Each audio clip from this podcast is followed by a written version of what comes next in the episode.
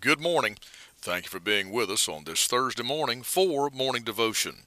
This week we're looking at scripture concerning the compound names of Jehovah found throughout the Word of God.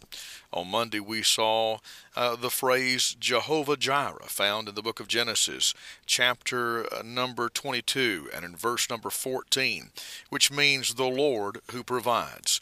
And then on Tuesday, we saw in the book of Judges, chapter number 6, verse 24, Jehovah Shalom, which means the Lord who gives peace.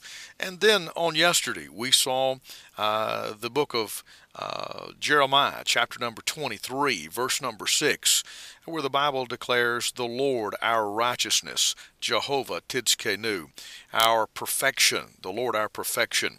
And today our attention goes to the book of Exodus, chapter number 17. Let me see if I can set the stage for you. The uh, children of Israel have been battling against Amalek. And the scripture says that when Moses, he stood on the top of the mountain and he held up his hand, when as long as his hands were held up, Israel prevailed. But when he let his hands down, Amalek prevailed. And it got to the point where Moses' hands were so heavy because of the length of the battle that uh, they took a stone and they set under him.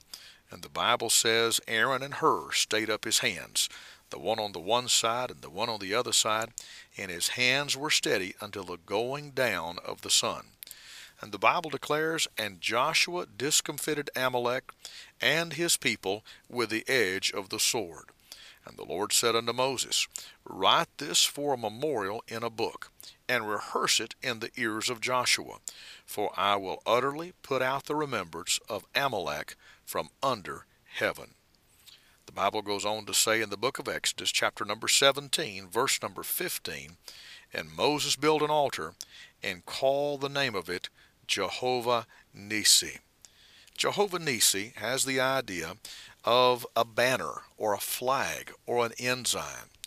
And you think about uh, that thought. I, I thought about how, how does this fit into the whole scheme of things.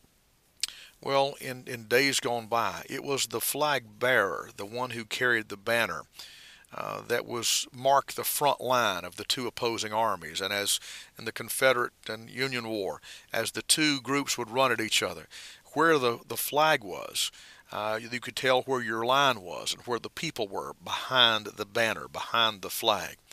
And when you saw your flag go across enemy line and appear or go up the flagpole behind enemy lines, you realized uh, your side had prevailed.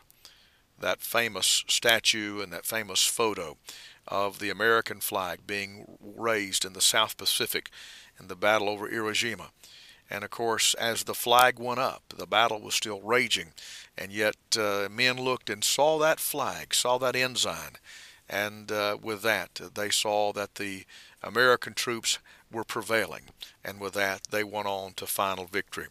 Can I say to you today that the Lord, He's our prevail? What do you mean, preacher?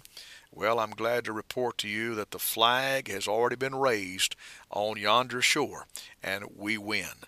The Lord Jesus has prevailed. He's strong, mighty in battle, uh, and uh, He's already conquered death, hell, and the grave.